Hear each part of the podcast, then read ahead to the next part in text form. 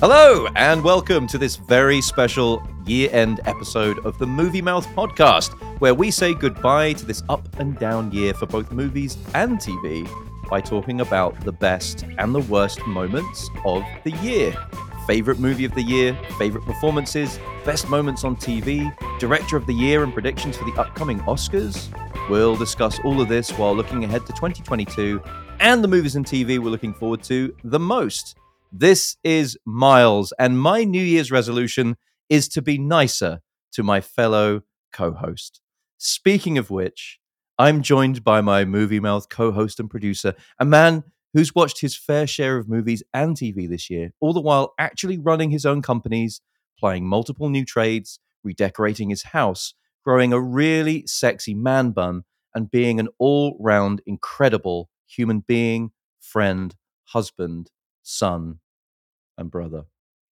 It's that sack of shit, Phil. Hi, Phil. Welcome back. Welcome to the show. Oh, that's nice, isn't it? Thanks, well, Miles. Technically, at the time of recording, it's still 2021, so I haven't actually defaulted on my New Year's resolution, but we'll see if it holds. Yeah. Well, you know, I'll take that. I'll take it. I've got that recorded now, so you can never take it back. Don't think I'll ever want to. So how would you sum up 2021, either in movies, TV, or just generally, Phil? Well, that's difficult, isn't it? Well, lots happened this year, isn't it? I went off a furlough, and then I went back to a new job. So that was crazy. But then, you know, that's boring, isn't it? No one is serious about that. We're a film podcast. So basically, you were doing nothing for most of the year, for half the year, and then for the rest of it, you were working like crazy. Yeah, yeah, and, you know, and then watching lots of films. join the club, just the other way around. You bastard! But you have been busy, and it's been a hell of a year for the Movie Mouth podcast as well, wouldn't you say? Hasn't it? We're up to, what's this now? This is our... technically, it's our 38th or 39th episode, I believe. Yeah, I think so. Yeah, it is. It's a lot. That's a lot. Three specials. Well, this would be our fourth special of the year, actually. I was trying to count up the other day the minutes that people could listen to us for, and it's an obscene amount of minutes of us chatting bullshit, isn't it? I mean, it really is. Yeah, and then we've got 15 plus years of friendship of those minutes as well, just absolute unadulterated recorded bullshit. But yeah, in this case, recorded for your listening pleasure. Yeah, lucky people. That's all I can say. Lucky buggers. But thank you to our subscribers. I think we should probably say. Yes, absolutely. Thanks everyone that listens, wherever you may be, and we can see there's a lot of you from all around the world. It's really interesting to see where people listen from. Yes, thanks very much for listening. I hope you carry on into the new year and beyond. Yeah. Keep it coming. Please do keep subscribing and talking about us and sharing stories on Instagram and messaging us. We've got some really exciting things coming up as well in 2022. We're actually just launching our brand new website, which Phil has been hard at work on. And we've got some fun stuff like merchandise as well that we're going to be releasing as well in the store. So if you'd like to pick up T-shirts and mugs and fun things that show your allegiance to the Movie Mouth podcast, we'll be releasing those. We'll be sharing them on our social media channels in due course. But yes, thank you all very much for listening. Okay, well, we're not alone, Phil, are we? We're not. I can see someone watching me. There's someone watching me too. Just when you thought two movie mouthers were better than one, a third appears in the form of an accomplished film journo, a man who is literally qualified and experienced at reviewing movies. A man who has taken a huge step towards actual filmmaking this year in a proud to know him kind of moment. A man who has been projectionist at Aldborough Cinema in the UK, projecting some of this year's best films for audiences. A man who travelled with his cousin to Scotland on a road trip to visit the locations of some of his favourite films. It's that lovely, decent, cuddly man with a constant twinkle in his Paul Hollywood blue eyes. Welcome back to the Movie Mouth podcast, Sean Chrysanthou. That's Sean. What is it? What? Who are you? What have you done with Paul Hollywood? I can be nice rude to Phil, but I'm not going to be rude to our. I'm not going to be rude to our guest host. Otherwise, you'll never come back on. I don't trust him, Sean. Do you? I don't like it. He's doing. There's something. I'm waiting for. He's being nice to us. Yeah. Yeah. Hey, guys. Hello. How's it going, Sean? How would you sum up your 2021? Ooh, my 2021. Bit of a mixed bag, really, wasn't it? I think it's probably a fair way to put it. I mean, mine's been okay. Well, not that you can really take COVID out of the equation, can you? But yeah, a few changes, as you sort of alluded to. I actually went back to school about 30 years late and started a screenwriting degree, which has kind of been a bit of a shock to the grey matter to spin that back up to speed. But it's going okay, doing all right. Kind of back to front, going from critic to writing the things, which is a bit of a poacher turn gamekeeper approach, I guess. But no, it's good. It's all good. You're going to be one of those dangerous critics that actually can say, when you critique something, that you could do a better job. He could just critique himself while he's doing it. Yeah, exactly. Just permanently. Find myself it's like in a loop. Yeah. Dream of a dream. No, yeah. Overall, yeah. As years go, probably one of the better ones on balance. Nicely put. And welcome back to the show. Thanks again for coming back on and joining us. Always a pleasure. So I think, you know, what we wanted to do is jump into, I think, a little, let's just say a palate cleanse, something to set the scene, to talk a little bit back through the year, to get your memories going back as far as possible throughout this year. So I thought we'd get us started off with a little ice-breaking quiz of 2021. Oh, God. Oh, God. Christ. How would you say is your general knowledge of films and TV of this year, gents? Well, considering, you know, I'm the co-host of a film podcast, it's pretty bloody awful, to be funny. If I'm fully honest. Yeah. Yeah. So this should be fun. Okay. Can't go wrong. I mean, people, well, I've got a bit live on air that I basically make up everything on the spot. So, you know. Let's see. I'm going to make up some answers to these questions as well. That's typically how you answer things in general. But, okay. I mean, bear in mind that I've written these questions. So Satan is in the building. But yeah, I will be asking you both a series of questions. And should you not, by the end of it, have a clear winner, then there will be a tiebreaker question. Okay. So, Phil, since you're so keen to get going on this, I can't wait. I thought I'd start with you. Let's do it. Okay, Phil. Yes. Lock in. Netflix released the Dwayne Johnson, Ryan Reynolds, and Gal Gadot big budget movie Red Notice this year. It's most expensive movie to date. But can you tell me how much it cost in US dollars? And I'm going to give you multiple choice. Oh, okay. Was it A, $150 million? Was it B, $175 million? Or was it C, $200 million? I had $200 million in my head when you asked the initial question. So I'm going to go with C, $200 million. It was C. Congrats, Phil. Well done. Oh, my God. I got the question right. Wow. Well, yeah, I'm just going to go. I'm just going to leave now. Okay, right, Sean, pressure's on. This is like penalties in the Euro final. Let's not talk about that either.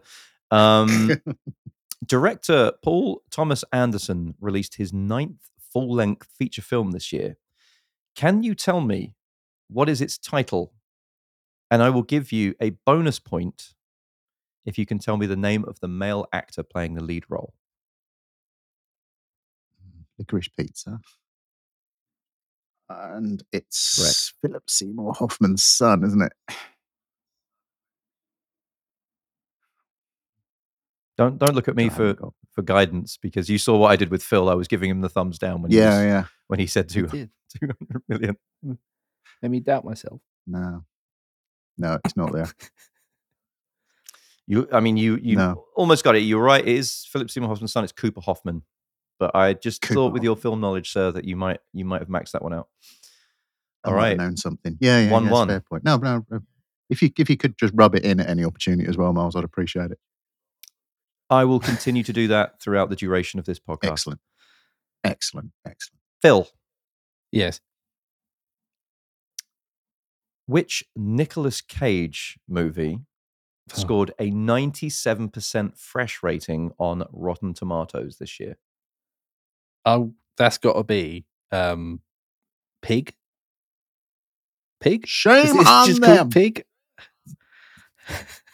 The pigs. The pigs. You're right. It was. Oh Pig. My god! Yay. I actually heard it was quite decent. I need to watch it. I've not watched it. Bonus point if you can name the director. Oh, no! Name the pig. I'm going to have to name the director of that.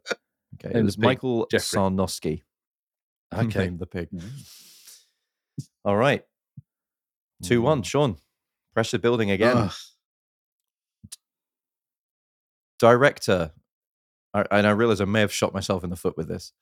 Director Edgar Wright launched the recommended by Movie Mouth Podcast thriller Last Night in Soho in 2021, starring Anya Taylor-Joy. What was his other film released in 2021? The Sparks Brothers documentary. Correct.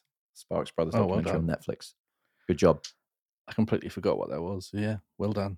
I just realized as I started reading out that question that Sean actually met Edgar Wright this year and probably listened to him in conversation. Okay.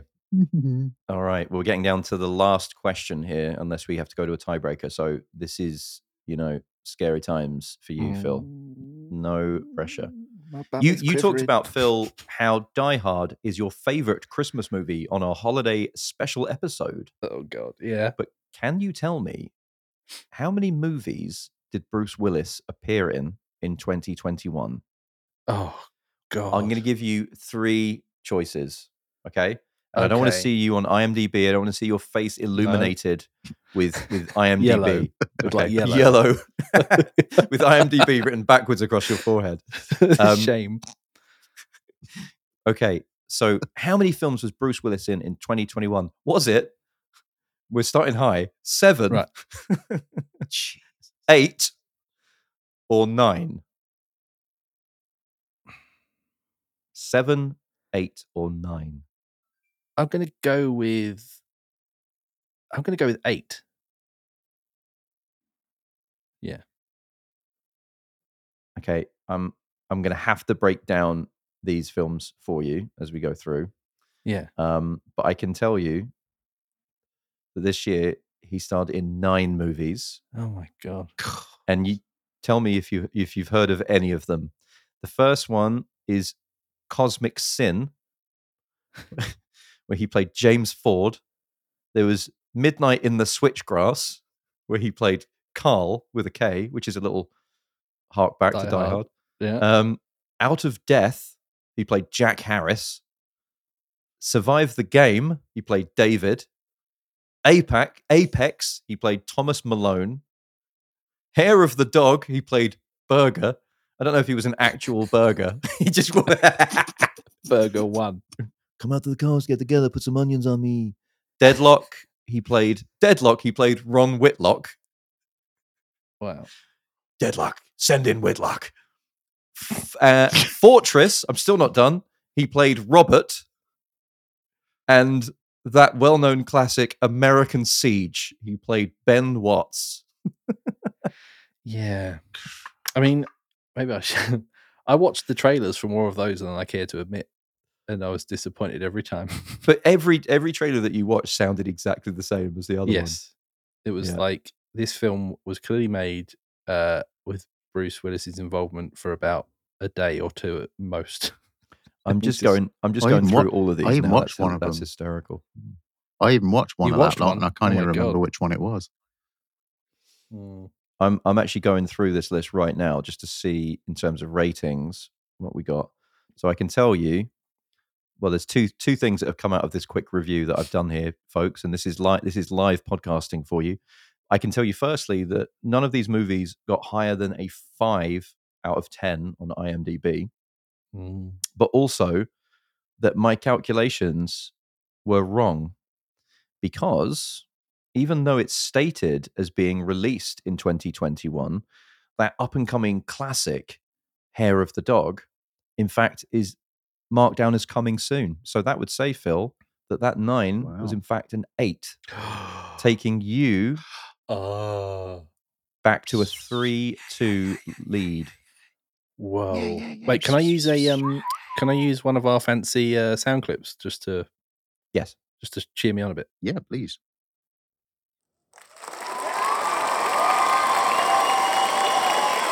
It's the Phil podcast. Okay, and welcome back.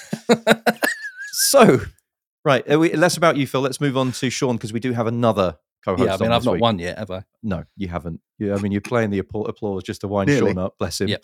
He's sweating. Look, he's sweating bullet. I know you can't see this podcast, listeners, but Sean is visibly sweating and ruffled, I would say. Yeah. Sean, to tie it up,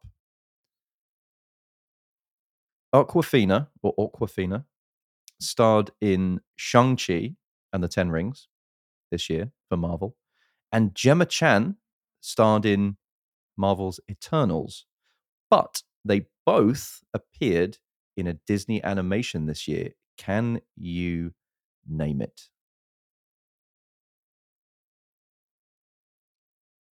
No. Phil, have you got any? Have you got any sound effects that you want to put in? Hold on. And the answer is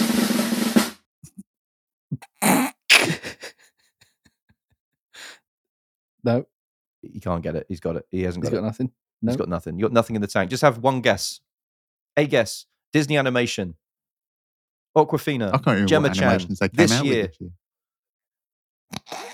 I got nothing. I got no knowledge. No, sorry. Phil, fire it over to you. Do you want to have a stab? Just to rub it in. No, I've not been. I'm not up to date with the animations for this year, I'm afraid. I've not really watched any. Okay, so I can't answer that one. It was Raya and the Last Dragon. Oh, which actually I have to say was very good. Okay. Very good. If you get a chance to watch it, really good. And a great soundtrack from James Newton Howard. Really, really good. So that leaves us with a 3-2 victory, bizarrely, insanely, unscriptedly, to Phil. Woo! Congrats, Phil. A worthy winner. Right, we'll do the cheering thing again. Yes. A worthy winner. Well done, Phil. Worthy winner. A worthy winner. Thanks everyone. It really is quite cheesy, isn't it? It's terrible. I'm going to stop it. I love the way it just cuts as well. It's like they just stop immediately. Like they've been murdered in their seats. I'll tell you what, though. I'll tell you what I will do just to reclaim some faith in Sean. I will ask you the tiebreaker question. You can have a go at answering it, but if you get this, we'll give you. Thinking about as being a sometime listener of the Movie Mouth podcast, you may know the answer to this one. But what do Guillermo del Toro, Willem Dafoe, and Gal Gadot all have in common? You call them all William? It's close. It's close. You're very close. I'll give you another stab at it. Go on. You pronounce their names wrong. Who calls them? Yes! Phil continuously got their names wrong throughout the year. We had Guillermo del Toro, we had William Dafoe, and we had Gal Gadot. And I just want to say, William Dafoe. Guillermo del Toro and William Dafoe. Yeah, they're in a good movie. Gal Gadot turns up. All right, okay. I think faith is restored in you, Sean. And the fact that brought it back. That Phil beat you in that quiz. I mean, really, you should have a long, hard look at yourself. Okay, so now that that's out of the way, let's jump into the serious stuff. Let's get into the best of last year. Sean, would you like to get us started off with your top 5 TV shows from 5 down to 1? Okay. Yeah, so I kind of, given the couple of years that we've generally had, I wanted to go in with Feel Good in my number 5. Feel Good, guilty pleasure show, and I think I really should say Only Murders in the Building. because it is a lot of fun.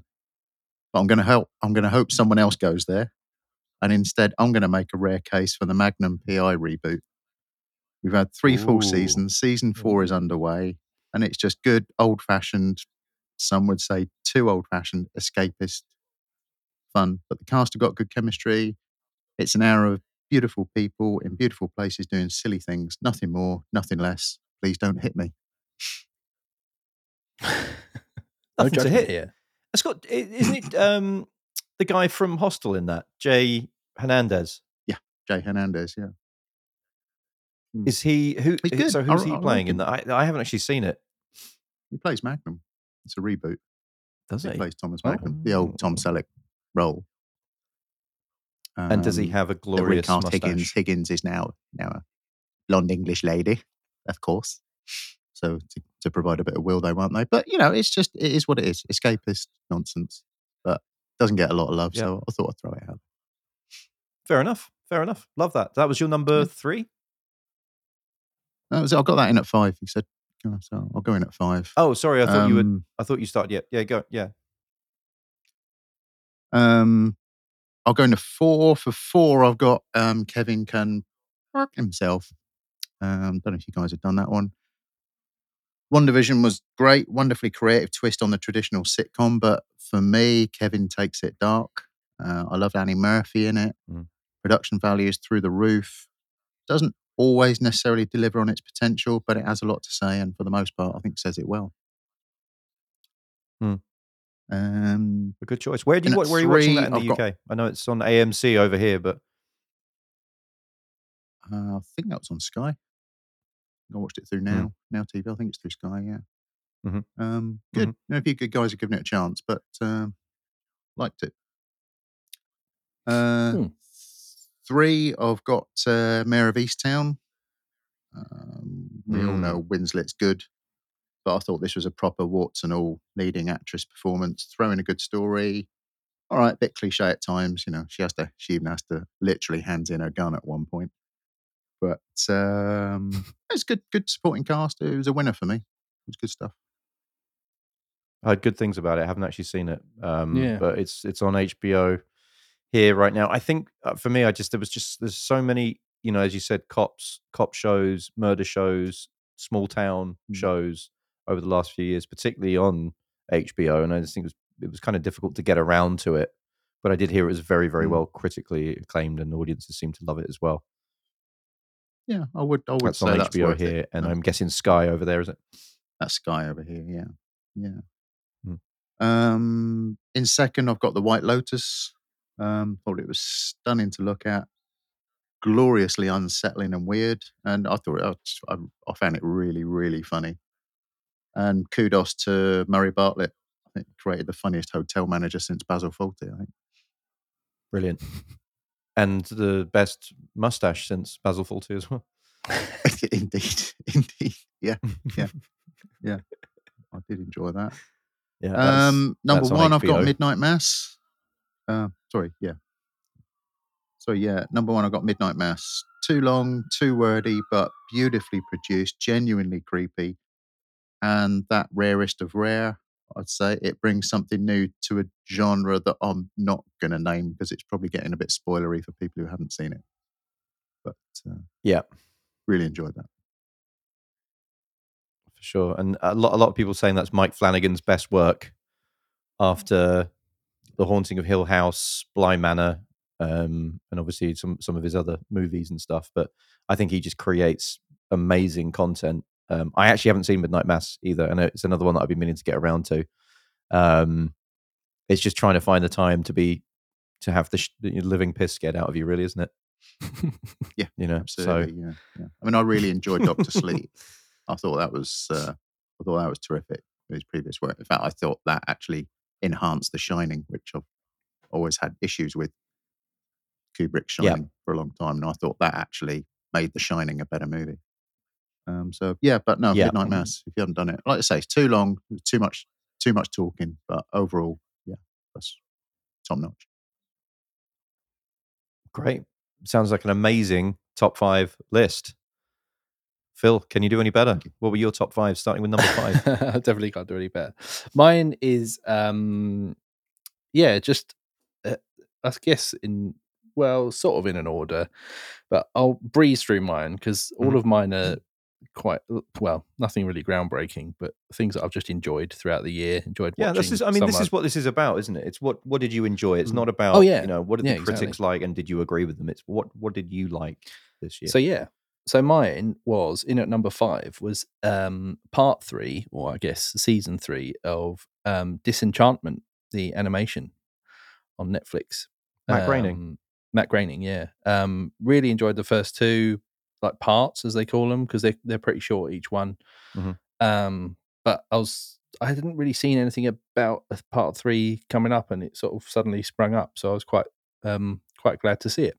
So that was good. I really enjoyed that. It's really funny, and it's well done. I don't think it's the kind of thing they should carry on for very long. But I think I kind of trying to remember what happened to the end of it now. It's quite kind of like a fantasy take on Futurama, isn't it? It's like it's like Futurama if it was in the medieval times. But it's really good, really entertaining.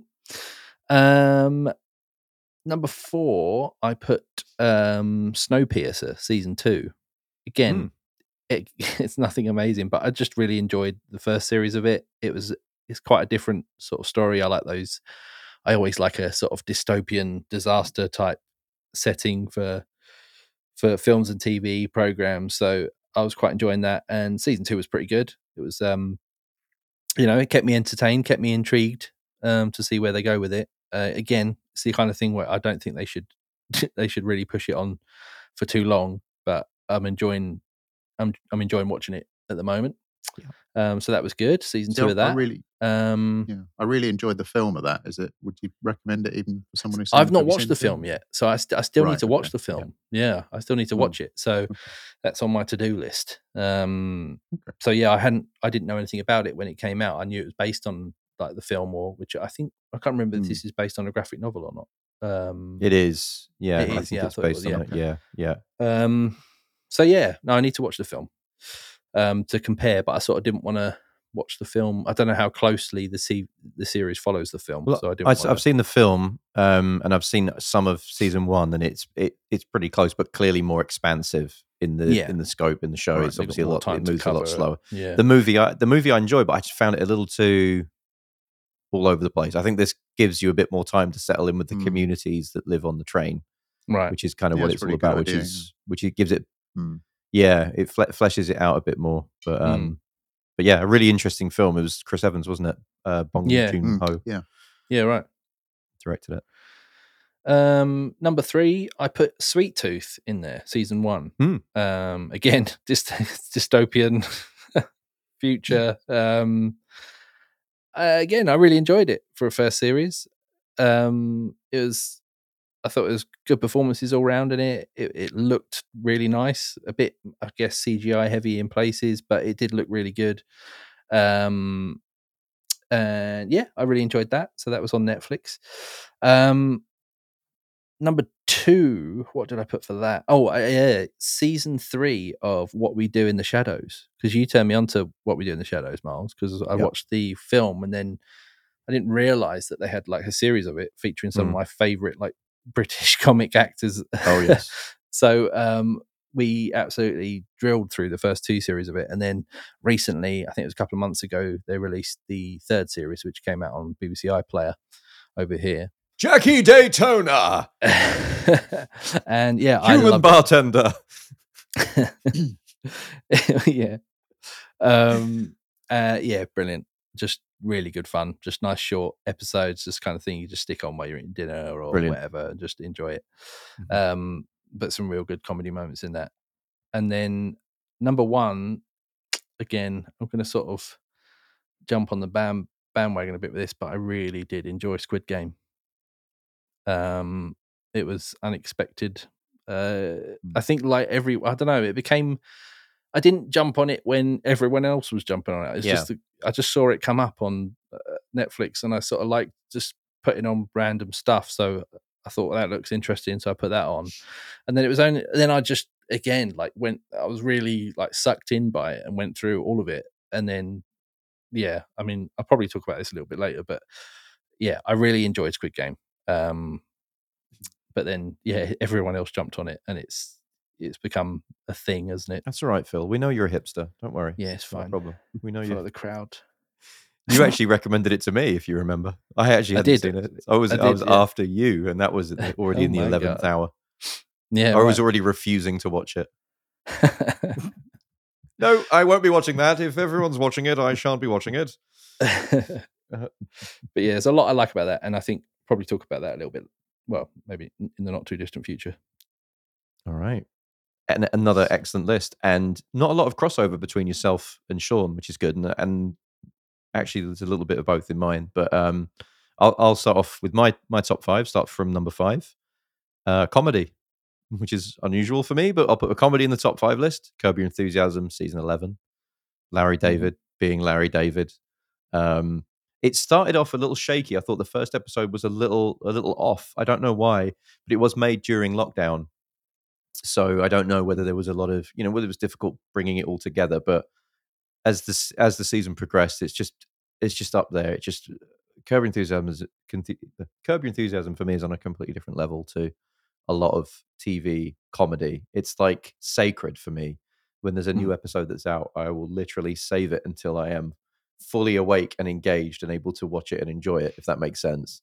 Yeah, it's not like, to your point, what we do in the Shadows, which is the perfect 20 minute, stick it on, chuckle away, and then forget about it. Not to say that it's not as good or comparable in any way. It's just, for me, Curb Your Enthusiasm is just such good quality and so funny. So number five, definitely Curb Your Enthusiasm. I will say this, from an HBO perspective, that I think this year they put out some of their most expansive type of projects, things that they were I'm not just talking about the Max series, but I'm talking about the HBO themselves, the typical studio. And obviously the likes of Succession season 3, which I still haven't got around to watching yet. I'm sure it'll probably make my top five. But like Sean, I absolutely fell in love with this weird, wonderful show that I need to give a shout out to my nephew, Jasper, who actually told me to watch it, and I watched it and I hated it, and he told me to persevere, and I fell in love with it. And that is, of course, White Lotus, which Sean said pretty much everything about. And, in a kind of, blow smoke up my own ass kind of moment, I did go to Hawaii and stay in the fucking White Lotus Hotel in Maui and walk around while watching that show. Again, it was awesome. So I really love that film, love that show, and I'm really looking forward to see what Mike White makes with the next season, which apparently is going to be based somewhere in Europe, from the sound of things. So with a whole new different cast. So looking forward to that. Number three, thanks to Phil, Squid Game. I thought it was perfect. I think from start to finish. And a foreign language show as well, culturally different. My girlfriend and I spent most of the time trying to figure out the conversion rate from Korean won into US dollars, trying to figure out how much the prize money was as it totaled up. We were like, what is that? Yeah, like 50 bucks? I don't know. Like, it's like 23 million won, £68.99. But it was just brilliant. It was an amazing show. The characters were awesome. And, also cinematography, director of photography, whatever you want to call it, it was beautiful. It was framed really nicely, really suspenseful, and perfect TV. I don't know what they're going to do with the season 2. I feel like leave it at season 1, but we'll see what happens with season 2. We're getting into MCU territory now, as you would probably expect. For me, number 2, WandaVision. Hated it, first episode. Hated the second episode. There's something going on here in the third episode. And by the end of it, just completely different TV than we're used to. Smart, intelligent, retrospective, in obviously made by people that are in love with the format of TV sitcoms, classic TV sitcoms that we all grew up on, like Bewitched and I Dream of Jeannie and so on. But obviously the way that it continues the MCU story as well was just phenomenal. Big screen blockbuster movie making on the small screen. And then my far and away number one greatest show of the year, which I've seen twice and probably will see it for a third time, Disney Plus's Loki, which it just blew me away. I I don't know why. It talked to me in ways that the other shows didn't. And I thought that, you know, it was a piece of visual art and had some great cameos as well. Looking at you, Richard E. Grant, who was in that as well. So yeah, my number one was Loki. But I think we all did a good list there, gents. Good list. I think now I have hours and hours and hours of more shows that I need to now go and watch, the ones that I haven't seen that you've seen. So thanks again for that. Okay. In light of the top shows of the year, what would you say, Sean, get you started off, what would you say was your streaming app or channel of the year for television content specifically? I think I'm probably, in terms of how they're presented here in the UK, I think I'm pretty much spread across all of them here. I mean, I think if I had to land on one, I'd probably say Disney Plus, not necessarily because it's got the best content, but it just looks so fucking cool when you open it. First impressions and all that. Yeah. I'll go with that. I'll stick with that. I'll go with Disney Plus. And Phil, I know that you're predominantly more of a Netflix, Amazon, Sky TV customer. Yep. So what would you say of those choices? I think Sky puts out like a really good mix of things, but I did find I was always going back to Netflix more than anything else. I watched, you know, a fair share of stuff on Prime as well, because they had some really decent stuff. But I think, yeah, I just like what, you know, I don't know, a lot of people may not. I don't know. I think the future is streaming, isn't it? 100%. Like, we've seen that in the last 10 years. You know, it's just it's massive, isn't it? So I think for them to throw so much money into stuff, it's always a good thing. And, you know, they've been hit and miss with films and series. I've watched them absolutely shocking things that aren't even worth mentioning, you know, and sort of given up on them, that are Netflix originals, but then also watched some brilliant stuff that are Netflix originals. So yeah, I'd probably say not that it's better than the others, but it's the one I've sort of stuck with the most, I guess, or found the most use of. Netflix for sure. Yeah. Yeah. I think it's interesting you say that. I think for Amazon Prime. Oh. No, go ahead. I think there's a slight delay on your side, Sean. Go ahead. I think there is. Yeah, sorry. No, I was just going to say, I think one thing I will say for Prime, I think certainly the last 18 months to 2 years, I think Prime has upped its game considerably. I don't know about you guys, but it was starting to feel very thin. But they seem to have invested. I'll tell you what Amazon Prime do better than Netflix. If anyone watches any content in VR, their VR theatre app is brilliant. Amazon Prime's VR app. It's really good compared to Netflix's is pretty poor, to be honest. They haven't updated it in years, and it's just not as good. But Amazon Prime have done something really cool with their VR one, where you can choose different environments to watch your content in, and it really does feel like you're sitting in a cinema in VR. I've actually watched a fair few sort of films and series in VR this year, and it's been a really cool different way to watch it when you've been stuck at home and not being able to go out to cinemas and things. So that's really cool. So that's one thing they have done. That's an interesting point in terms of the actual UI that they're using and how they've adapted it across the different mediums.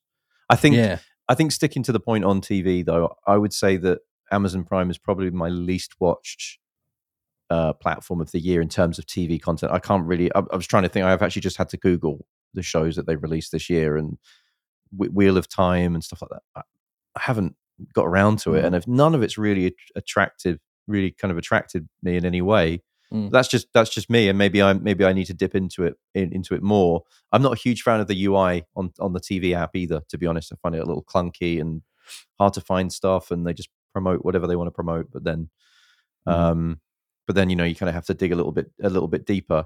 For me, I'd kind of side with Sean. I'd say Disney Plus. I think that they, as you rightly said, Sean, they haven't put out by any stretch the best content, but they did put out 5 MCU shows this year in one fucking year. When you consider that last year they put out, you know, a Star Wars show, and this year they've put out 5 Marvel shows, and they're about to put out, you know, the Book of Boba Fett, which comes out on December, comes out today, isn't it? Or tomorrow, yeah. Yeah. So, or tomorrow, yeah. So, you know, they've put together a lot of incredible talent into one year. Mixed results, I think. You know, we talked about Loki, which and WandaVision, which I think were excellent. The middling Hawkeye, which was a good story, good performances, but didn't really captivate me. Marvel's What If, which I thought was really fun animation about what would happen if some of these characters were a different version of themselves. And then to the mundane with Falcon and the Winter Soldier, albeit with an incredible, huge blockbuster budget. So, you know, I think Disney Plus, I don't think it's the best platform. I don't think they put out the best content, but I think they've done the most this year, I think, to garner that from a TV perspective. So that's who I would say. Sean, in terms of TV, have you got any kind of standout performers of the year? You know, actor, whether it's an actor or a director, writer, or cinematographer, anybody, whatsoever. Who would you say is your kind of standout of the year? I think probably in acting, I'll stick with the acting probably. I think I'll go back to Midnight Mass, Samantha Sloyan. She played a character called Bev Keane in there. Sort of the very definition of self-righteous. She played a great, all too believable loon. That was a real standout performance for me. I think I'd have to go special mention as well, and in keeping with Movie Mouth, I'm sure I'm going to get his name wrong. The lead in Squid Game, Lee Jung Jae. I'm guessing. Apologies if that's wrong. But awesome. I thought his performance was particularly good. Serving as sort of the audience's really eyes into that insane world. I thought that he was great.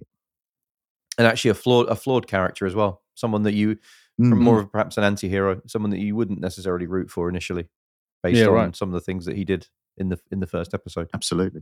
Yeah. Mm. Yeah. Good call, Phil.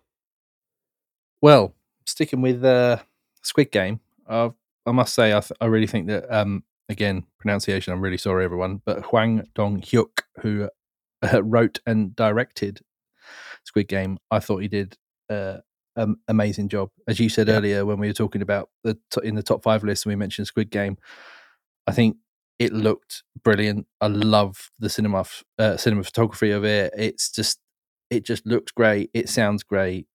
He did just the framing of it. Those really cool sort of angles and the really wide shots, and just I just love the look of this show.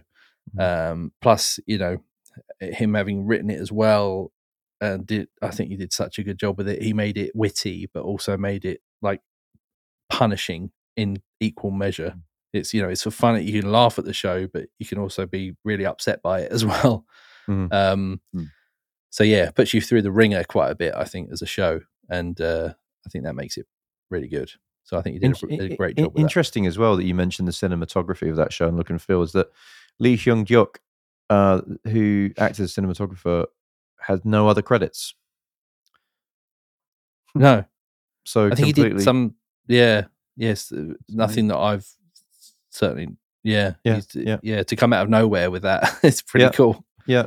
And obviously Hwang Dong-hyuk came off of a few movies, but as far as I can see, they're fairly low rated in terms of the audience scores and reviews. So, you know, I think just a mixture of great talent and a great idea and perfect execution that just became the zeitgeist of the year, became the Tiger King of, dare we say it, of 2021. Yeah, right. Absolutely. Yeah.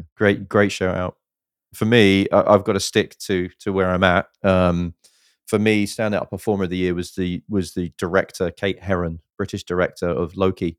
She previously directed a few episodes of Sex Education and Daybreak, for Netflix, and was she was actually brought into the MCU. She actually almost kind of paved her way into the MCU because she met with MCU mastermind Kevin Feige, who is, of course, you know, executive producer and the creative mind behind the general story arcs and the phases of each of the MCU movies and shows.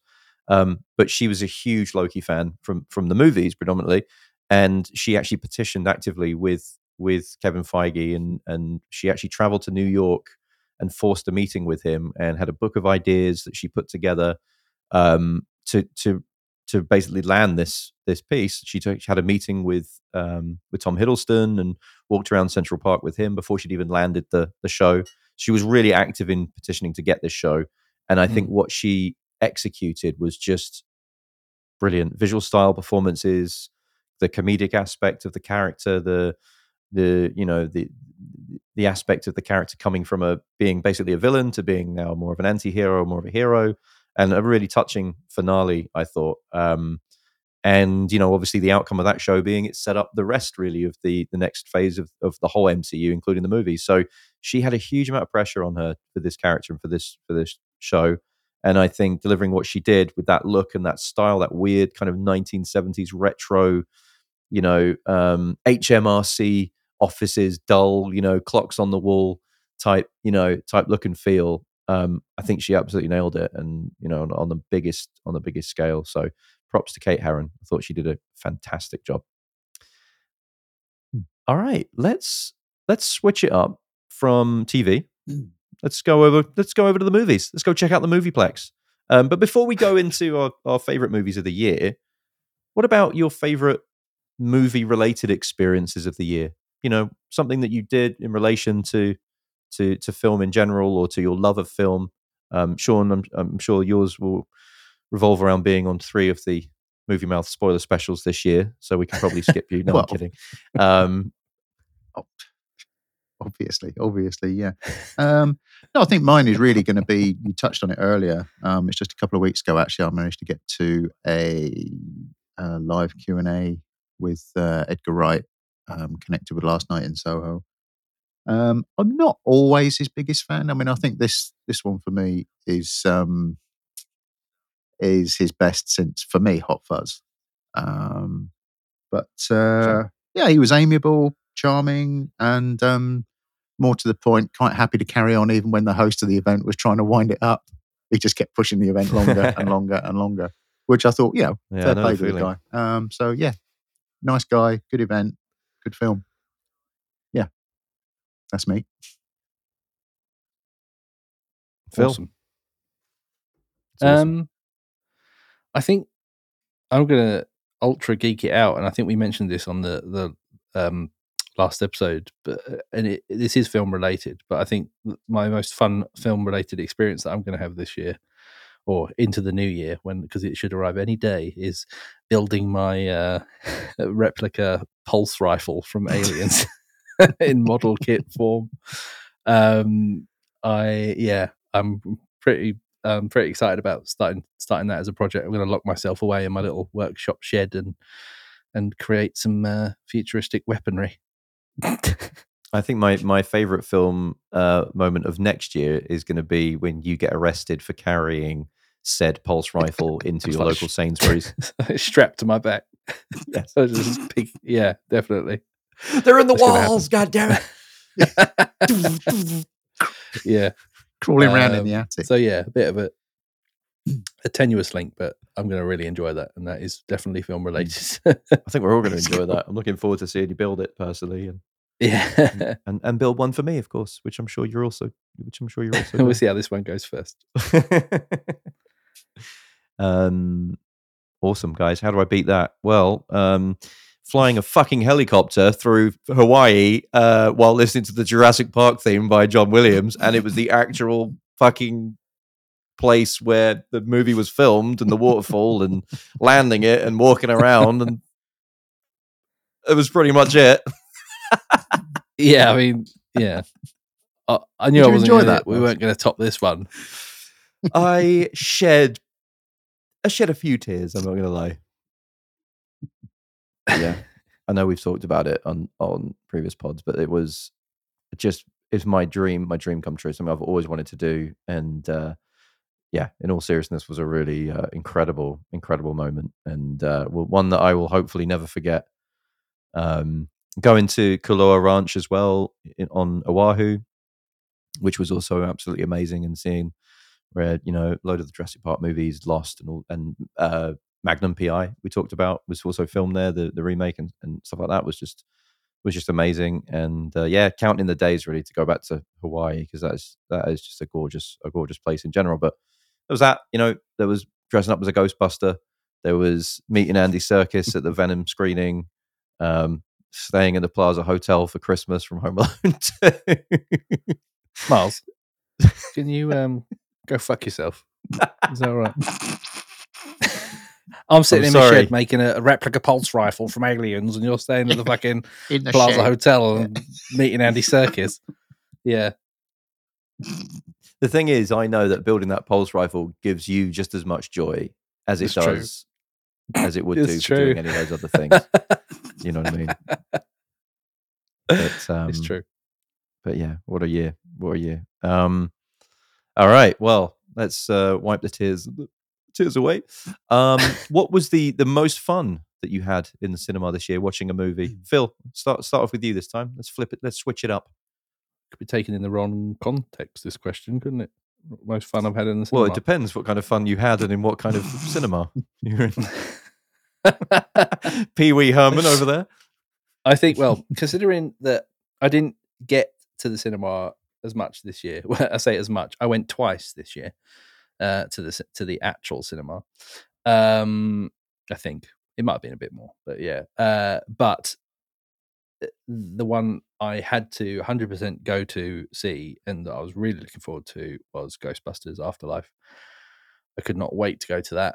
And even though the screening I went to was, it was actually really quite quiet. We went in the evening, sort of the week after release, but it was actually really quiet there. But you could still tell, like from the people that were there, the atmosphere, everyone was really excited to see it. And in fact, I saw like randomly a mate of mine, it was in the same screen, and he walked past me trying to find his seats, and I was like, "Oh, Mike!" And he was like, "Oh, you're so excited!" I was like, "Yeah, me too." Like we, just sharing that sort of like, so excited to see this. So yeah, just watching that in the big screen was really good fun. So yeah, that's probably mine. What was the other film you saw this year? I went to see. So another, I had a really nice night. I went to see No Time to Die with my dad. So we went to watch that together, which was really nice. Nice. Yeah, that was really good. That was the first time I've been to the cinema for ages because of lockdown stuff here and everything. So yeah, that was a really good. That was a really fun time as well. So that was good. I'll tell you what, mate, and Sean probably agree with me on this, but you may have only been to the theatre twice this year. I've been a lot. I'm sure Sean's been a lot. I'd give it all to go and see Bond with my dad. Yeah. So, you're very lucky. One lucky boy there. Yeah. I know. Yeah. And I don't take it for granted for sure. They are special. Yeah. Definitely. Nice one, mate. Nice. Sean. Yeah, it's interesting you saying that. When I saw Afterlife, actually, I was the only person in the cinema, bizarrely. It's kind of really weird, some really weird things going on at these private screenings. You and Egon. Yeah. Yeah. Oh, that's what it was. Yeah. I think after the Edgar Wright name drop, I think I'll go for another one as well. So most fun at our cinema last month, about 6 weeks ago, we did. They're doing these Desert Island Flicks events, and we had Anthony Horowitz. Or Horowitz, how we pronounce it. Oh yeah, to talk about his favourite movies and showing clips from his favourite movies. It was a bit stressy because it was basically a full house, and I was on projection, so there was that element of I get this wrong. Yeah. But one of the clips. Did you splice anything into the film reel, a la Tyler Durden? Tyler Durden did, yeah. No, it's just that actually one of the ones he selected was the Pink Panther Strikes Again, specifically the scene in the country house. I don't know if you remember it, where he's sort of questioning all the house staff, which has always been one of my absolute favourite moments of comedy. And the chance just to have that on again in it, and it was making 200 plus people laugh and being with 200 people laughing at one of the scenes that I've always loved was just a great moment for me. And I didn't fuck it up, which helped. Even better. Sage advice. Don't fuck it up. That's brilliant. I think, well, mine is slightly less exciting, but I would say I've got two. Afterlife, Ghostbusters Afterlife, I think was phenomenal. I think more so for the fact that I was dressed up for that one and didn't travel to the cinema dressed as a full on, almost screen accurate Ghostbuster. But just meeting the people after the movie, you know, it was opening night. It was actually a preview, so it was before it even came out. So the people that were there were us, you know, massive film nerds, and being there, that was brilliant. Took some pictures and put them on our Instagram of that. I would say that seeing going to the first Spider-Man No Way Home screening, and Sean, I don't know, have you seen No Way Home? Yeah, you've seen it. Okay, so I will say that when certain things happened in that movie, the opening night, it was actually the opening day crowd were the loudest that I have ever heard in a movie cinema, movie theater ever. And not in an annoying way, but in a holy fucking shit kind of way. Was absolutely awesome and so much fun. I did go back and watch it again a few nights later, and there was still a buzz, but it wasn't as excitable. And also, I could actually hear what people were saying now because of the people that were screaming in the cinema. But it was so much fun, and my girlfriend was with me as well, and she admittedly is somewhat of a Marvel fan, hasn't seen much after Endgame, but just absolutely loved it, and contributed to that film, I think, being in my top list of the year. So that was a lot of fun. At least she's seen Endgame. She has seen Endgame. Yeah, she's actually the new co-host of the Movie Mouth Podcast in 2022. Yeah. Yes. Yeah. All right. Okay, so now we've set the scene in terms of the type of movies that we enjoyed at the cinema this year. Let's talk about our top 10. We're going to have to shoot through this quickly because I know in terms of timing, we're going to end up with the longest podcast of 2021. But Phil, do you want to get us started off with your top 10 from 10? I will. I'll rattle these off. So okay, in at 10, for films I enjoyed, not necessarily that are good. Is Army of the Dead. It was very flawed in places, but I visually liked it. There were some really cool moments in it. So yeah, that makes the list for me. Dune in at number 9. Again, visually absolutely stunning. Mm-hmm. And with a lot of people, I think, agree, it sort of dragged a little bit and sort of, you know, the end, well, I won't spoil anything, but people know that it's a 2 or 3 part thing that's happening. So it was a bit of a build up to not much at the end, but understandably why. But it did look great, and it was, well, you know, good performances and stuff in it. So that's number 9. Number 8 was The Sound of Metal. That was a really good film, really really good. Could see why it won all the awards it did, especially for the sound design. Really hard hitting. Great film, well worth a watch. Number 7 was The Dig. Did you see that? I still haven't seen it. Ralph Fiennes, yeah. And Carey Mulligan, was it? Yeah, that's right. Yeah, really good little drama. I really enjoyed it. Based on a true story and well worth a watch. About finding Saxon treasure in Suffolk. It's like a boat, like a galleon that they find. Suffolk. Yeah, like a long boat, I think. But that was really good. That was a Netflix film, and I thought it was just a great little piece of drama. Really good. And then for pure scale of things, in at number 6, I've got Godzilla versus Kong. Absolutely love this. I knew you would. It was amazing. This is my kind of film. It was just big scale monsters smashing the shit out of each other. It was brilliant, and it looked amazing from a technical standpoint. And then, in a similar vein, one that got quite a bad rap at number 5, I put The Tomorrow War, the Amazon original, Chris Pratt. I really enjoyed this film. I thought it was great. It really, again, it was like nothing groundbreaking, but I just loved the idea around it. I thought the special effects were really good. I just loved the story. It had, you know, a good bit of comedy, some really good action in it, and I just really, really enjoyed it. So that was, but it didn't get that good a reception, I don't think. But enjoyed that. Number four. What did I put at number four? So I put Nobody, the action, comedy action thriller with Bob Odenkirk. I absolutely love this film. Such a good performance. I love him as an actor. I think he is absolutely brilliant at anything he does. And it was just a great film with an awesome sort of cameo role from Christopher Lloyd. Great fun sort of take on the whole John Wick type thing. Really good, and really good to see him in such a different role for him. Like, who'd have thought he could have pulled off a role like that? But he 100% does. Brilliant. Number three, I put The Suicide Squad. Again, a film that I hated the first one. It was absolute drivel and crap. This one, brilliant. Really funny. Kept me entertained. Great action sequences. Lovely looking film. Brilliant. Really enjoyed it. Number two was No Time to Die.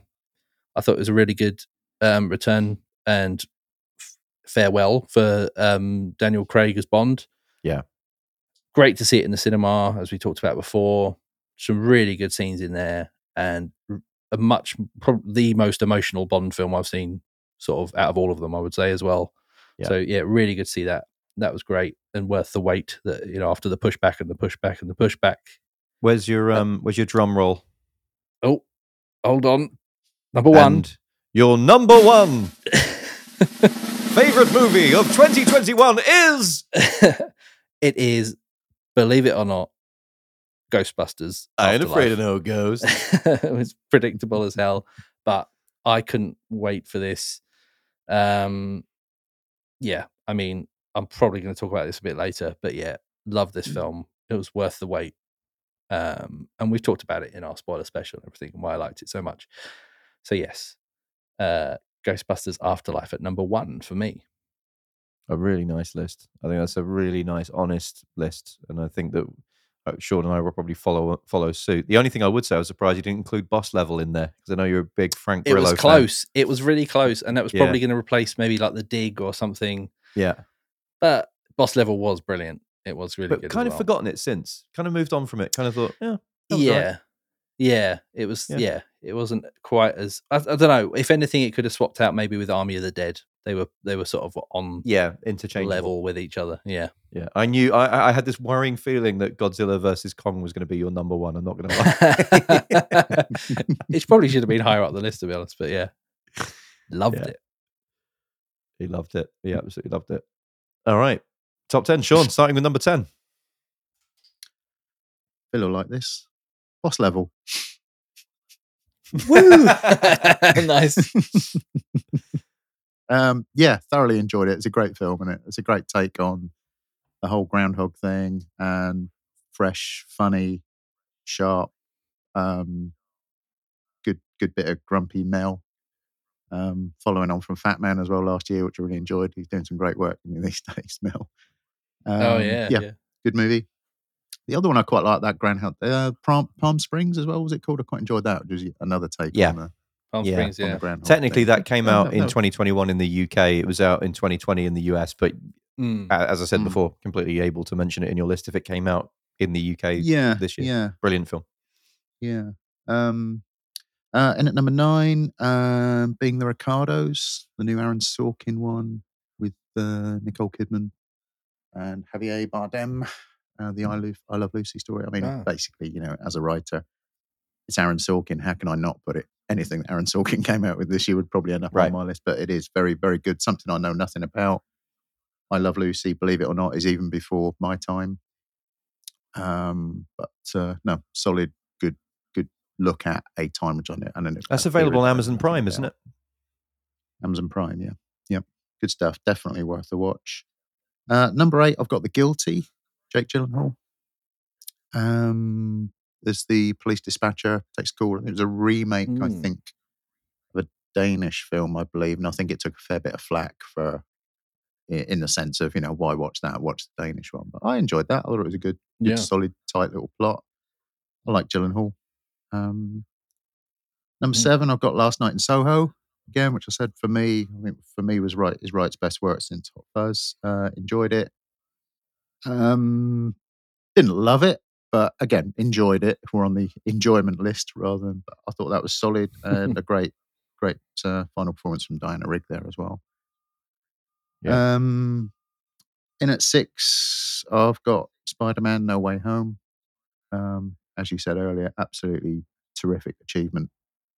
The Spider-Man films are my favourite within the MCU, sort of in the MCU world, aren't they? I know, but the previous two and this one, I think, if I had to name any of the, if I had to choose one aspect from the MCU, it would be the Spidey films.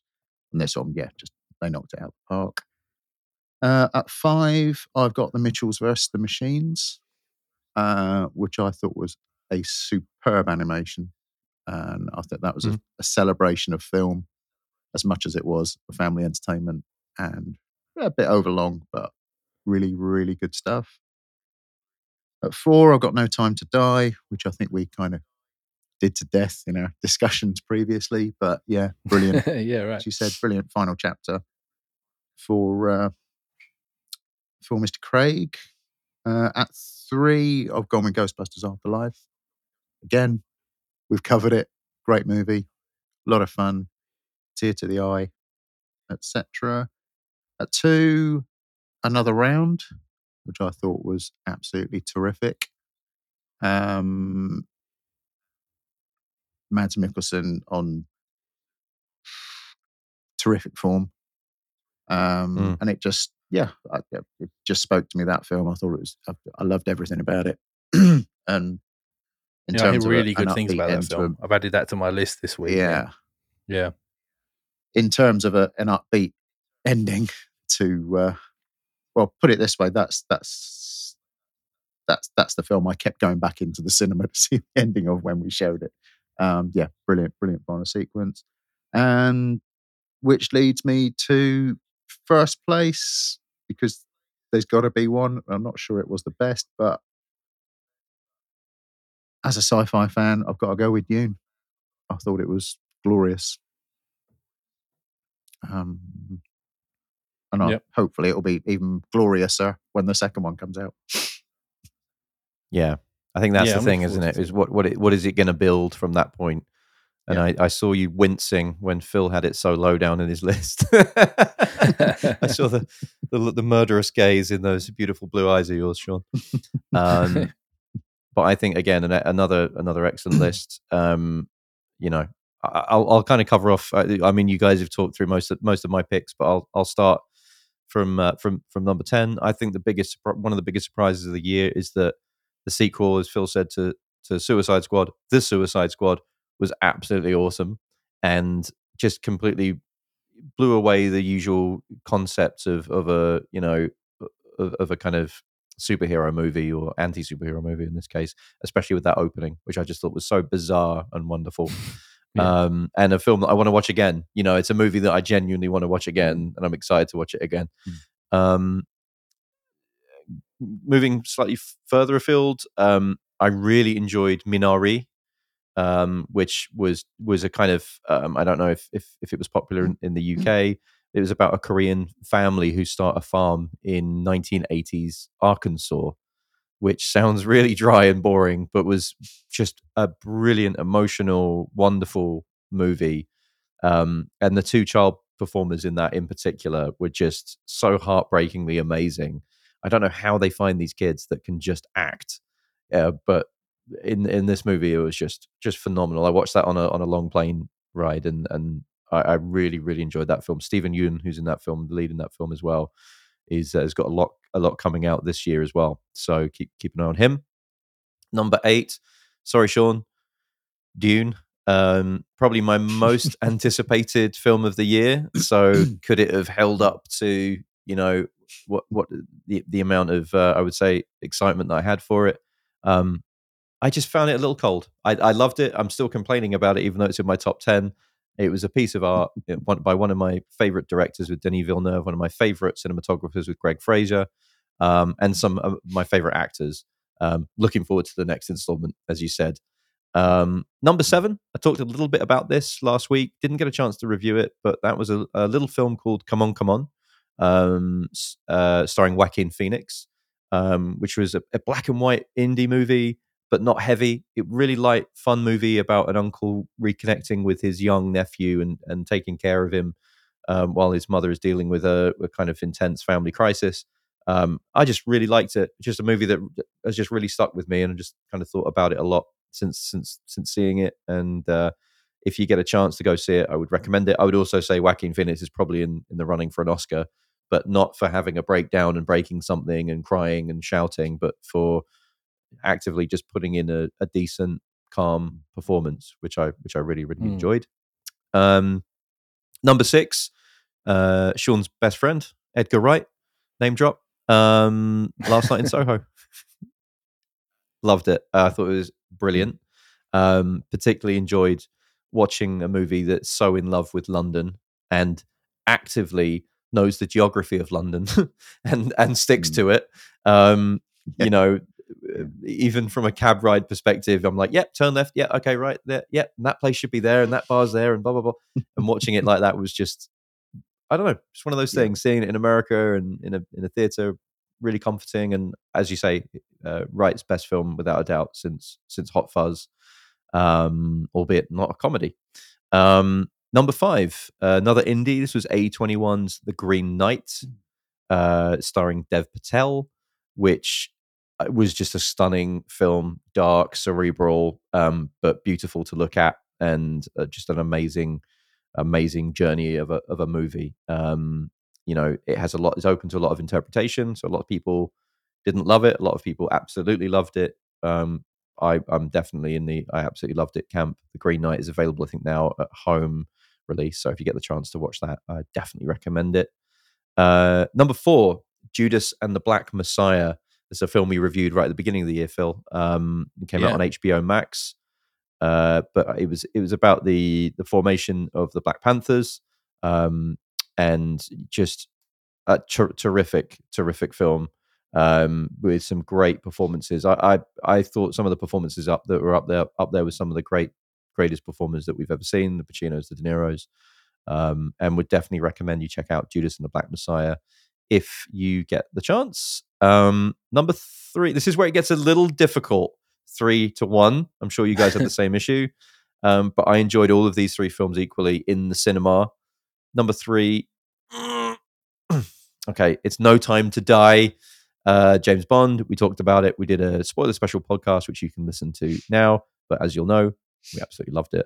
Number 2, oh, this is so tough. And I'm so sorry that I had to do this. Ghostbusters Afterlife is number 2. Even though I did absolutely love it, and I cried my eyes out at the end, and I saw it twice.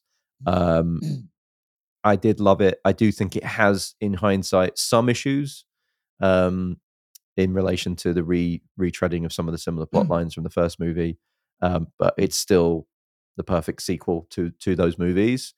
My number 1 is, this is so strange for me to say, and I feel uncomfortable, Spider-Man No Way Home. Yeah. I just loved it. I think the last 45 minutes of that film are like big sandbox kids playing with all of their action figures and going, well, this happens, and then this happens, and then this happens, and this happens, and this happens. And then you throw all the figures on the floor, and then you pick them up, and you throw them again. It was like that, but you were watching it, and it was just immense. Like, that's why you go to the movies, you know, is to have your mind blown. And that, for me, is something that I guess I relate to movies for, more so seeing them in the cinema because of being a kid and having that level of escapism. And I just thought Spider-Man No Way Home was awesome. And just go watch it if you haven't already seen it, listeners. Yeah. It's absolutely worth, even if it's made $1 billion. You know, what's another billion? Go see it. I can't wait to watch this. I've not seen it yet, and I really am looking forward to seeing it. Yeah, you got to see it. It's one of the only Marvel films that I'm actually really excited to see. You got to see it. I would say watch Far From Home as well, if you haven't seen that, with Jake Gyllenhaal first. Yeah, I've not seen that, actually. I know you've watched Homecoming. I think that Homecoming, you don't really need to see Endgame before it, but I mean, might help. Yeah, yeah, definitely. I watch Infinity War. I'd say, yeah. Yeah, yeah, Infinity War, Far From Home, Infinity War, Endgame, Far From Home, in that order. So you got three films for you. Got to go and watch it, Phil. Okay. So that was our top 10s of the year. Thank you, gents, for putting that together. I know it was a fairly exhaustive list, but an awesome list nonetheless, and lots of stuff to check out there. That brings me on to the next question. Best film studio or film streaming app of the year? Think HBO Max, Warner's, Netflix, Amazon Prime, Disney Plus, Disney, Marvel, etc. Sean? Yeah, I mean, again, I know I should probably be saying A24 or someone like that, but in all honesty, I have found it a bit of a mixed bag this year. So to name one, I think I'm going to, as much as the Disney juggernaut does sometimes scare me, I think it's hard to see past Disney at this point, just in terms of the scale of creativity that's coming out of them. Spidey, the Star Wars material that we've had and that's just coming around the corner. Yeah, so with a measure of reluctance, I'm with Disney. I mean, it's hard to write them off when they're putting out, yes, they've got the money, but they're putting out incredible work. You know, it's not cynicism by any stretch. It's not like Warner Brothers releasing the Snyder Cut. They're putting out hit after hit after hit after hit, including, you know, likes of Cruella that we haven't really talked about, which I thought was another great movie this year. You know, we talked about Raya and the Last Dragon, an animated movie, Encanto, which just came out. You know, they had a Pixar release this year as well. So much incredible content, and I think you're right in that regard. I would agree with you, Phil. What do you think? Yeah, I mean, again, it's relentless, isn't it? The release stuff that Disney's putting out, but I think again, I can completely appreciate what they do, but for me, I think, you know, I sort of skimmed on it earlier. I think I mostly use Netflix and then a bit of Prime as well. And I just think they're both, you know, and I know Disney are as well, obviously, but I think it's just really good to see that they're both pumping serious money into new content in both film and TV and world cinema, especially with Netflix, because I really do enjoy a lot of world cinema stuff, and it's really good to see some, you know, it's great to see something like Squid Game become so popular worldwide. Like, you know, I think it's brilliant. And, you know, there's been hits and misses for both of those services, but I think, you know, for the money you pay for either of them, the return is well worth it. Yeah, for me, probably Netflix, you know. Yeah. But yeah, I can appreciate them all, really. Yeah, I think I don't really access like the HBO stuff and everything over here as much as like you do, because you get a lot of the US streaming services that you're with. But yeah. So Netflix for me. No, I think it makes total sense. I think, you know, mentioning HBO, you know, obviously there was a big tie-in with Warner Brothers this year, which is where Warner released something like 10 or 12 of their cinema releases, their cinematic releases on the same day to American audiences at home on their new HBO Max streaming app, which as much as I love watching new films at home, I just think from a filmmaker perspective, I think it kills the return on those movies, which means original ideas are going to suffer versus, you know, the likes of Godzilla versus Kong, which was, you know, until halfway through this year, the biggest performing movie at the box office internationally, but barely did anything in the US because people were watching it at home. But then you look at the likes of, you know, Judas and the Black Messiah, and to this case, you know, this last week, The Matrix 4, which hasn't done phenomenally at the box office because people are just sitting at home and watching it. So what does it mean for original filmmaking and for original ideas? I think it's a tough ask. That's not to say that the likes of Disney and other channels haven't done the same thing, but they've done it in a more measured way. I think, you know, Denis Villeneuve was undercut massively with Dune. The fact that they knew that they had to make a sequel to this film, and they were releasing it at home and not just relying on a box office. And obviously we saw Chris Nolan, who has worked with pretty much all of his major film releases, you know, apart from The Following and Memento, have all been with Warner Brothers, and he himself stood up against them, saying it was the worst app the worst, you know, release schedule, and they were ruining filmmakers' vision.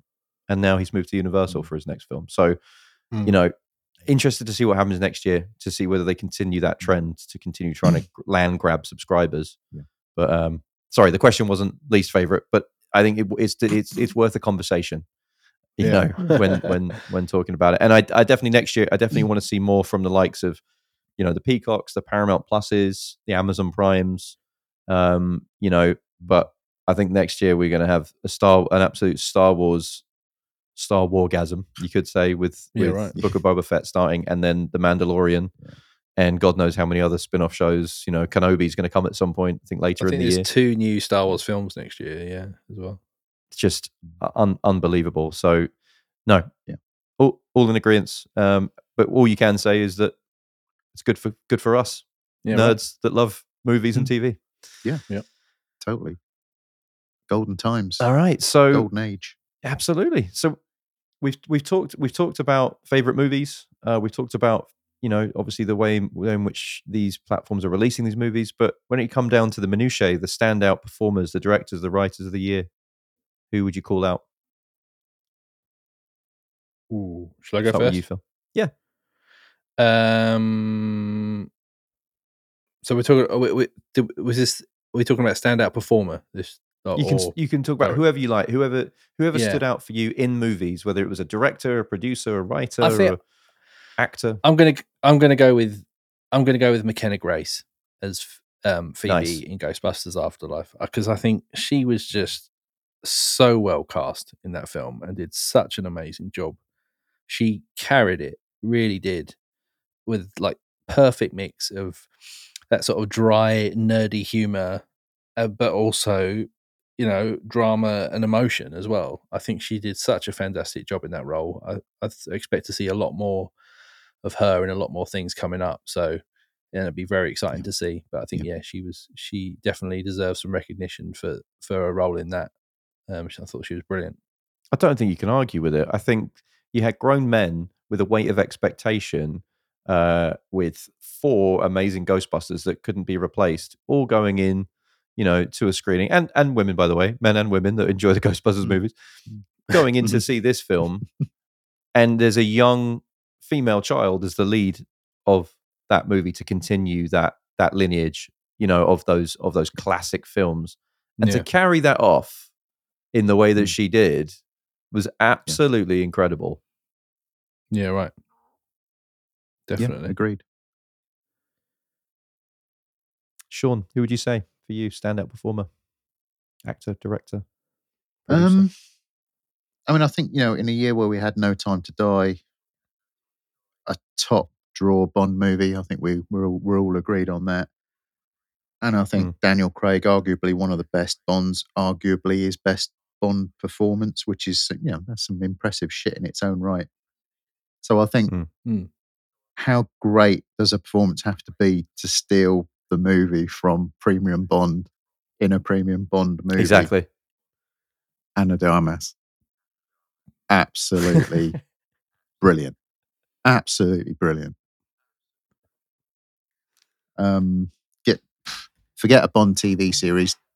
Give that woman her own spin-off TV series now, Amazon. Get it sorted. Yeah, definitely. Yeah. I think she did. Yeah, was it? I can't think of any individual performance that impressed me. No.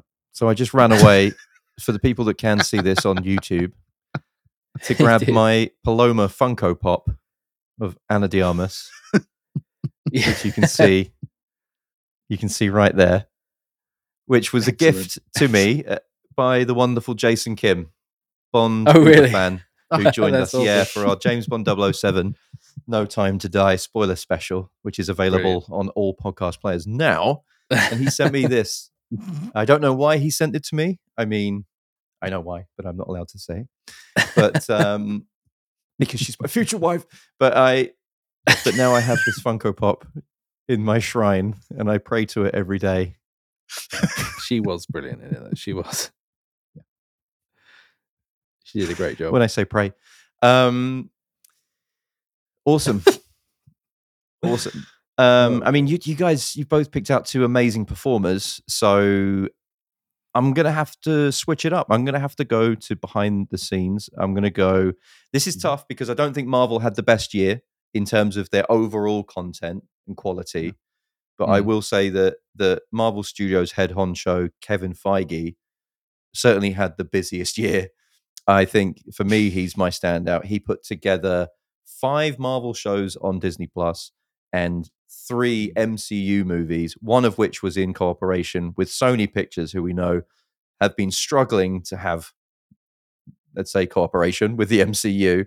So I think, and I think as well, to focus 5 shows which focus on some of the B team, C team level stars of the Avenger movies and so on, and to make them work and intertwine with the movies, plus also releasing 2 movies that star, you know, Shang-Chi, who no one really, you know, other than comic book fans really knew before this year, you know, and you know, another one with the Eternals, with people, again, a group of kind of quasi Superman type superheroes from outer space, again nailing that with bringing in Chloe Zhao as director, who probably is my number 2 spot for director of for person of the year, having directed Nomadland.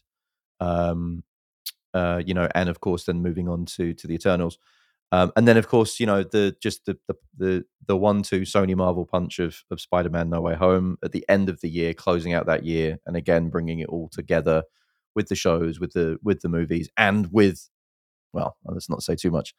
Let's just say other movies. Just incredible, and I think the guy has done. You know, no one else could do that kind of job. You know, we've seen someone like George Lucas drop the ball, you know, in previous years, you know, them hand Star Wars onto Kathy Kennedy, who for me has somewhat dropped the ball when it came to the film production element and who they brought in to direct and write and so on. Kevin Feige, for me, standout of the year, Movie Mouth legend of the year from my perspective. And please don't go to DC at any point in the future. Please stay with Marvel. We love you. Yeah. And bringing me on to that, what would you say was your biggest film disappointment of the year? The things that you were looking forward to the most that didn't quite pan out the way that you hoped that they would? Ooh, Sean, get you started off. Been a few. Probably the one I'll get in trouble now, but Green Knight for me didn't work for me. I mean, I'm keeping it in my watch list, so it's handy for next time I can't sleep.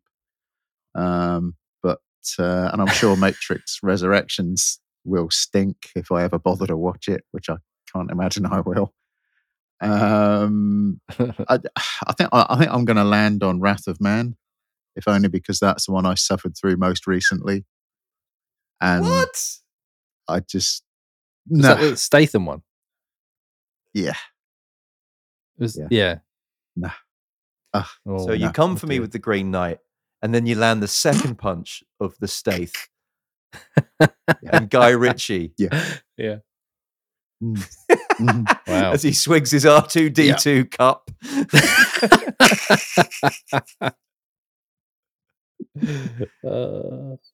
Right. Brilliant. That's the way it's going to be, is it? Okay. Yep. Wow. Should let me win the quiz. Fair enough. I tried. I really did. Those questions. Oh, dear. Anything else, Sean? Anyone else you want to insult before we move on? No, what else did you like? It's your... It's... Well, you could put Spider-Man at number 6, so... Yeah. Phil, come on. Biggest disappointments of the year? I think, although it was in my top 10 movies of the year, I think I had higher hopes for Army of the Dead, although I still really enjoyed it. Right.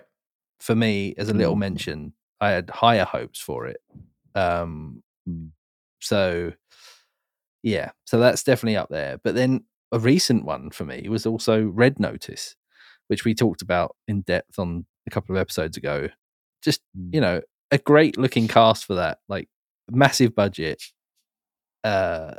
you know, Ryan Reynolds, Gal Gadot, or however you want me to say it.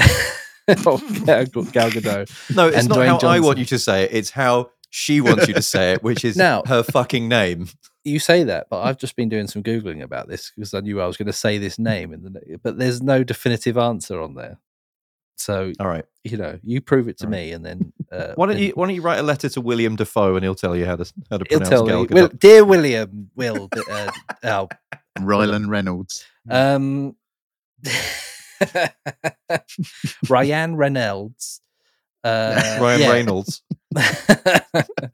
But yeah, great cast, lots of promise, absolute shite. Like one of the worst films I've seen for a long time. I think, you know, we covered it nicely in the episode, so we don't need to go into it, but just don't bother people watching that. Absolute drivel. I'd say a bit of a stinker of a year for Ryan Reynolds and Dwayne Johnson in general, and perhaps even Gal Gadot, to be honest. Yeah. I wouldn't say it was the best year, you know. I think, you know, Ryan Reynolds was in Free Guy as well, which was a comedy that I absolutely despised. I use comedy in very, very loose terms. He was also in The Hitman's Wife's Bodyguard. You know, and obviously, you know, and it's not to say that he's in any way bad at anything that he does. He's an incredible actor, comedian. It's just that the shtick is starting to wear, for me, a little bit thin, you know, and I think that we've, you know, that they're kind of packaging up his Deadpool shtick into every movie that he could possibly be in now. Yeah, I think that's the problem. Yeah, it's starting to grate a little bit, I would say, and likewise with Dwayne, who, you know, I think that again, you know, he's Hollywood's most paid actor, but again, there comes a little bit of cynicism now with the roles that he's in. You know, I don't know if you saw Jungle Cruise with him and Emily Blunt, but there were moments in that. There were some fun moments in that, I will say, which I didn't mind, but for most of it, I wanted to remove my ears and my eyes and possibly all of my teeth, which in my case would be a godsend. But yeah, just wow. But for me, biggest disappointment. Yeah, I would say it goes somewhere between Godzilla versus Kong, which I thought was just the most bizarre film I've seen this year, without a doubt. Maybe in hindsight, I need to watch it again, and it'll be the most amazing film. I know you. Yeah, I think by bizarre you mean brilliant. Yeah, yeah, sure. And then I think Dune. I think just because, as someone that wasn't really a fan of the book, I probably created something else in my mind that it was going to be, and yeah. And maybe, you know, again, still in my top 10, but I just, for whatever reason, didn't warm to it in the way that I hoped that I was going to. You know, it was definitely my most anticipated film of the year, and I think I came out of it very surprised that Spider-Man was my number one, that Bond was one of the best Bonds of all time, and that the Ghostbusters sequel actually worked. You know, it's like all three of those things. It was pretty amazing. So we've looked back at 2021, looking ahead to 2022, where there's obviously a lot coming up, but what movies, TV or other are you most looking forward to next year? Well, shall I start? Sure. So I mean, film wise, there's quite a bit coming out next year to get excited about. As I said, there's like, I think 2 Star Wars movies. I'm really looking to forward to watching Book of Boba Fett in the next few days when that starts. But then movie wise, Top Gun Maverick we've got coming out, which looks phenomenal. It's been coming out for about 3 years, isn't it? I know, yeah. But it finally is. And then I think I'm maybe dubious to be excited about it, but Indiana Jones 5. Who knows? It could be something good. Like I didn't hate on Crystal Skull as much as a lot of people. It wasn't amazing by any means, but I'm looking forward to seeing another Indiana Jones movie. And then you've got things like The Batman's coming out in April time, I think. That looks really good. The Northman, which we talked about in the last episode with Alexander Skarsgård. That looks right up my street. Really looking forward to that. Robert Eggers. Also, animated-wise, the Bob's Burgers movie is coming out, which I'm really looking forward to as well, because I love a bit of Bob's Burgers. So to see the film of it would be great as well. That actually comes out the same day as Top Gun Maverick, Phil, so good luck with that. What a day. What a day. Wow. So, yeah, lots to look forward to next year, I think, among other things. You know, there's loads. So, yeah. You've literally read off a list of all of the movies next year. So the ones that are left, Sean. Yeah, I mean, it is hard not to go cruise, isn't it? I mean, with Top Gun, and I think we've got Mission Impossible next year as well. It's done the Mission Impossible. Yeah. I mean, to sort of back to indie again, just very briefly, I'm quite... Yeah, I didn't hate on Crystal Skull. You know, indie films for me are it's a downward slide generally, but I didn't hate on it that much. I'm probably more excited about seeing it because Mangold's at the helm than I would be if Spielberg was at the helm. If that kind of makes sense, right?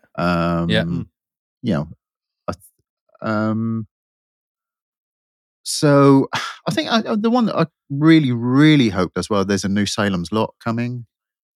Which I think has never really been, its potential has never been realised on Salem's Lot in the past. So I'm quite interested to see what they can do with that. In TV terms, I mean, you know, I'm a Trekkie, so that Strange New Worlds back on the Enterprise with Anson Mount, I think, yeah, that's a return to old school Trek. I'm keen to see. Like you say, there's a lot coming. I think you pretty much covered it there, Phil. I think, to be fair, yeah.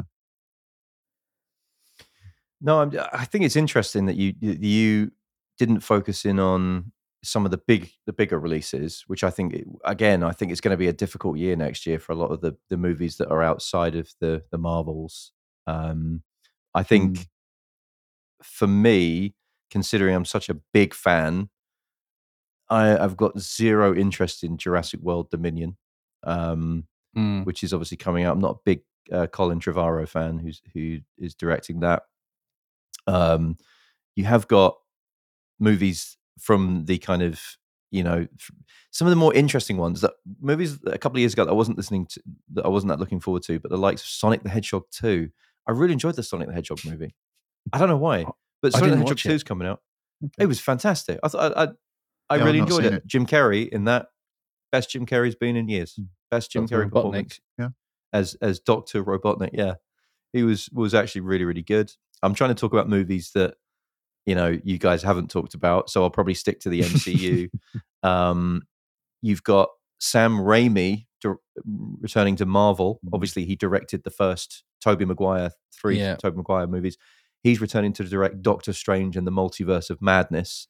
I mean, Raimi with a movie that has madness in the title, like you're just it's just going to match made in punishment. Heaven. It's a match made in heaven. The visuals of this are probably going to be incredible, you know, and I'm really, really looking forward to that. Probably the Marvel movie I'm most looking forward to next year would be Thor: Love and Thunder, which, you know, again, we talked a lot about previous Thor movies. I think the last Thor movie in particular, Ragnarok, was just so much fun. So I'm really, really looking forward to Love and Thunder to see what they do with the character there. I think the Batman, Phil, you mentioned the Batman from the DC side, does look amazing. The new trailer with Batman and Catwoman, it appears to be more of a double-hander, which is quite interesting. Yeah. But very much looking forward to that. I mean, I will just say about Top Gun, we talked about it, but Joseph Kosinski, who directed that, is one of my favorite directors, actually. He directed Tron Legacy. He directed Oblivion, two movies that I absolutely loved. I think visually stunning, and the things that they're doing with a camera in this just look incredible. I think the fact that it's being put back so many times tells me that it's good. I know that usually might not, but I think they're putting it back for a reason. I think it's going to be, you know, phenomenal.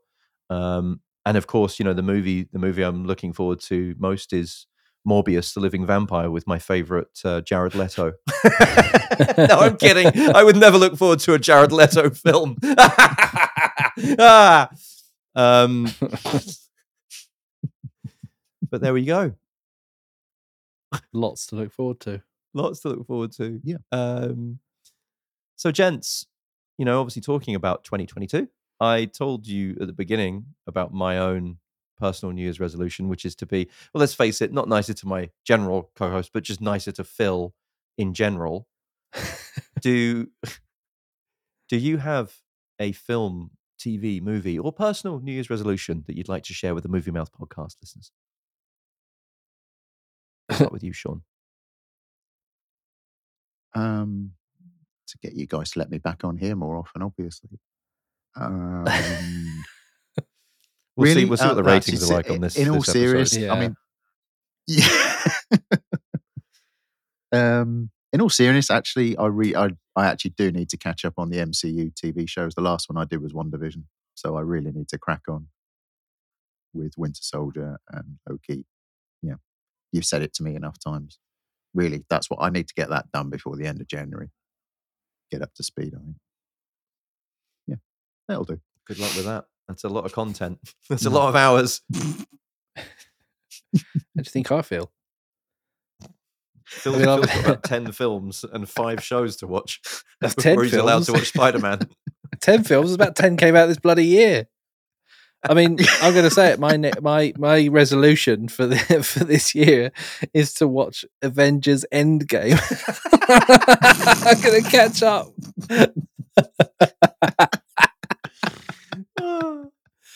And our listeners know that you've been saying that since the very first Movie Mouth podcast. Yeah.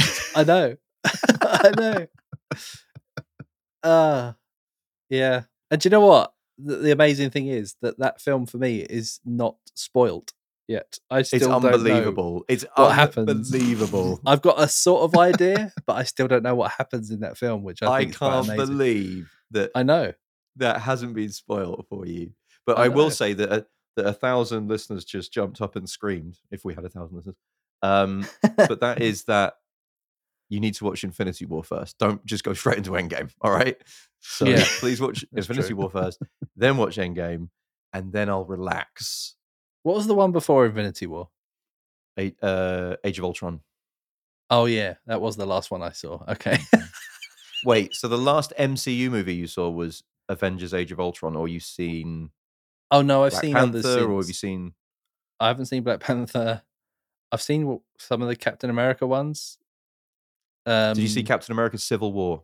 Yeah, I saw Civil War. Mm-hmm. Good, we're getting somewhere now. Okay. Did you see Thor Ragnarok? No. Taika Waititi.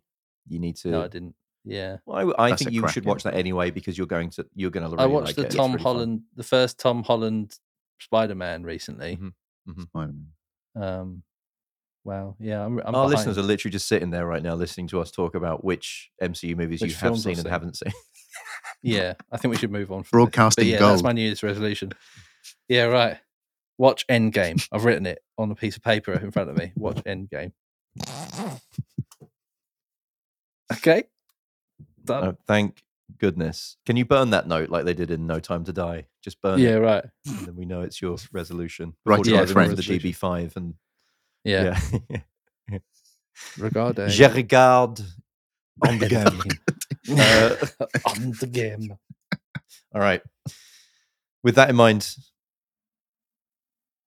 Sean, a big thank you from Phil and I for joining us yet again. Indeed. And not only for today, but also for joining us for our other 3 spoiler specials earlier this year. It's been brilliant having you on. And we're looking forward to having you on again at some point in the new year so you can name drop all the other famous actors and directors that you've met up with, and best of luck to you. Darling, let me see who I can meet.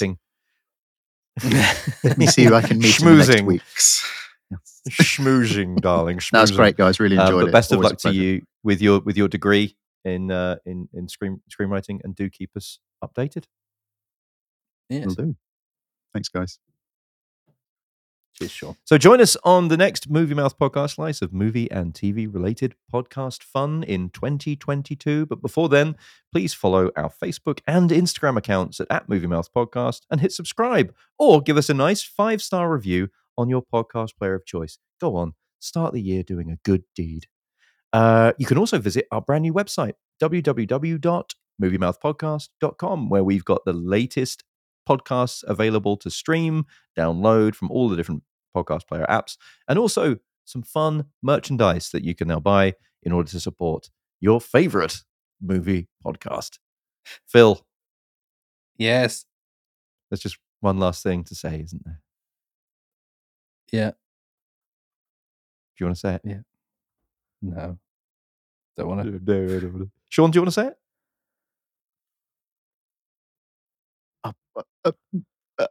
No, I can't. Oh, for fuck's sake. I'll say it. Happy New Year, everybody! Happy New Year! Happy New Year! Goodbye. Goodbye. Bye. Bye. Bye.